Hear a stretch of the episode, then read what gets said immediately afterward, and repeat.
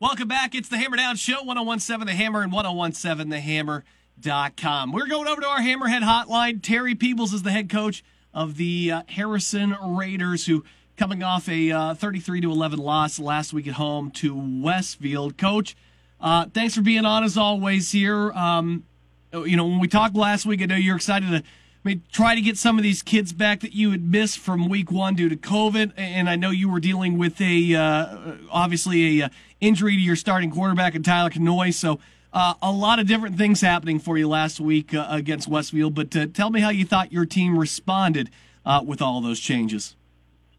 I think they responded very, very well. You know, backup quarterback came in and did a did an excellent job. Uh, we we got you know four offensive linemen back to the positions that that that, that we wanted them to play, and we were able to rush for uh, you know well over 200 yards against I think one of the you know probably top five defenses in the state of Indiana at any level.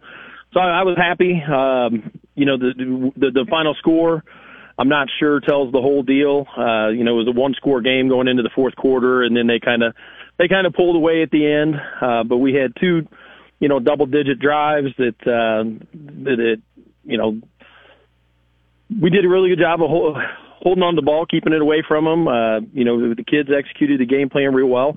It's just they're a really, really good football team and the, the longer the game goes, the, the, the more you figure that out. So obviously not happy with with, with the loss, but uh, but definitely happy with the way the kids fought and you know just just the effort that they gave. Just sounds like you really were able to kind of control that game, then the tempo of the game with the run, and then just just kind of ran out of gas there at the end, huh? Yeah, it was one of the, you know when you're losing in the fourth quarter, you you can't you know you, you can't do three yards in a cloud of dust anymore, and you know we went to a scenario where you know, we were going to have to throw the ball a little bit, and that's you know that's not ideal against their defense. Mm-hmm. Uh, you know, with a defensive end that's got an Alabama offer, he's going to Louisville, and maybe they they they can get to you pretty quick. so we, we were we were lucky they. uh uh, we we allowed one sack on a bootleg. It was it was actually the last play of the game, but the kids uh, kids played great up up until that point. You know, f- fighting uh, as hard as they could. So you turn around this week and uh, you'll make the trip down to Logansport to take on the Berries. Uh, uh, look, a team that I know last year uh, when you guys uh, played them, uh, 54 to nothing. But you turn around, you look and see what they did with the rest of their season. I mean, this is a squad that I know only went six and seven, but they did play three games at a sectional and win it and go into a regional. So it seems like that was a team that really started to build towards the end of the year. Uh, when you look at this year's iteration of the Berries, uh, what are you seeing on film, and uh, what will present a problem this Friday night?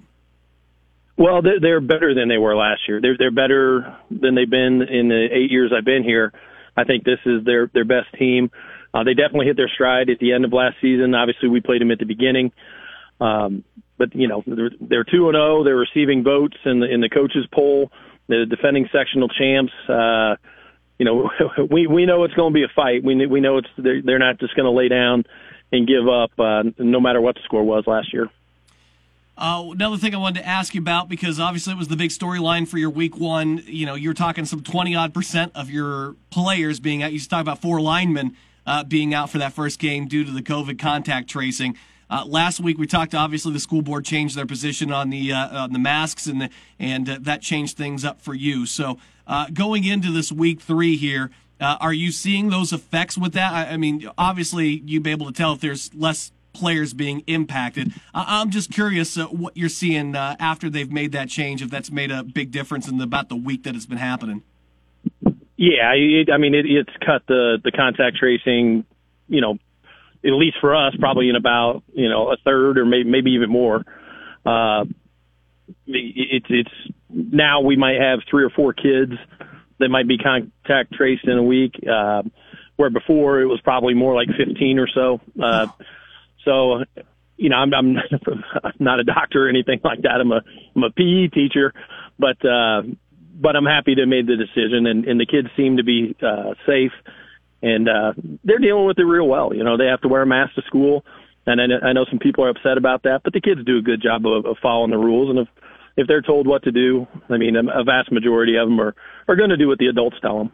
Yeah, and you know, I'm right there with you too. You know, uh, not not a doctor, and nobody's ever going to accuse me of being one. That's for darn sure. But at the same time, I, I think it it bears uh, mentioning the fact that you know uh, where you were before this versus where you are after this. Because in, in like I say every week, or my main concern is I, I don't want to see kids, especially uh, seniors, that have given so much to this to, to work out the, the much they sacrifice and everything to be you know, to have a game canceled for them to be swept up in a contact race and then their season end like that. To, to me, that's the important thing with all this, and the fact that they have them on. I, I just like to hear from you that you know, yeah, this is making a difference, and this is getting kids, uh, you know, more eligibility here, so to say. Uh, they're not looking at losing games uh, as much as they were before, and I'm glad to hear that. Well, it's you know what, it, it's keeping healthy kids in a position where they can still compete and do things you know, the, kids get injured all the time, and you feel terrible for them if they miss games. And some kids, uh, you know, might get sick, uh, but it's the ones that are sitting at home perfectly healthy, you know, that, yeah. that to no fault of their own or, or, or forced to miss games and stuff like that. So uh, I'm, I'm glad it's happening less. I'm right there with you. Uh, that's uh, Coach Dr. Terry Peebles with us here on the Hammerhead Hotline. Always a pleasure, my friend. Best of luck this week uh, against Logansport and get yourself back in the win column. All right, bud? Yep, sounds great. Thank you.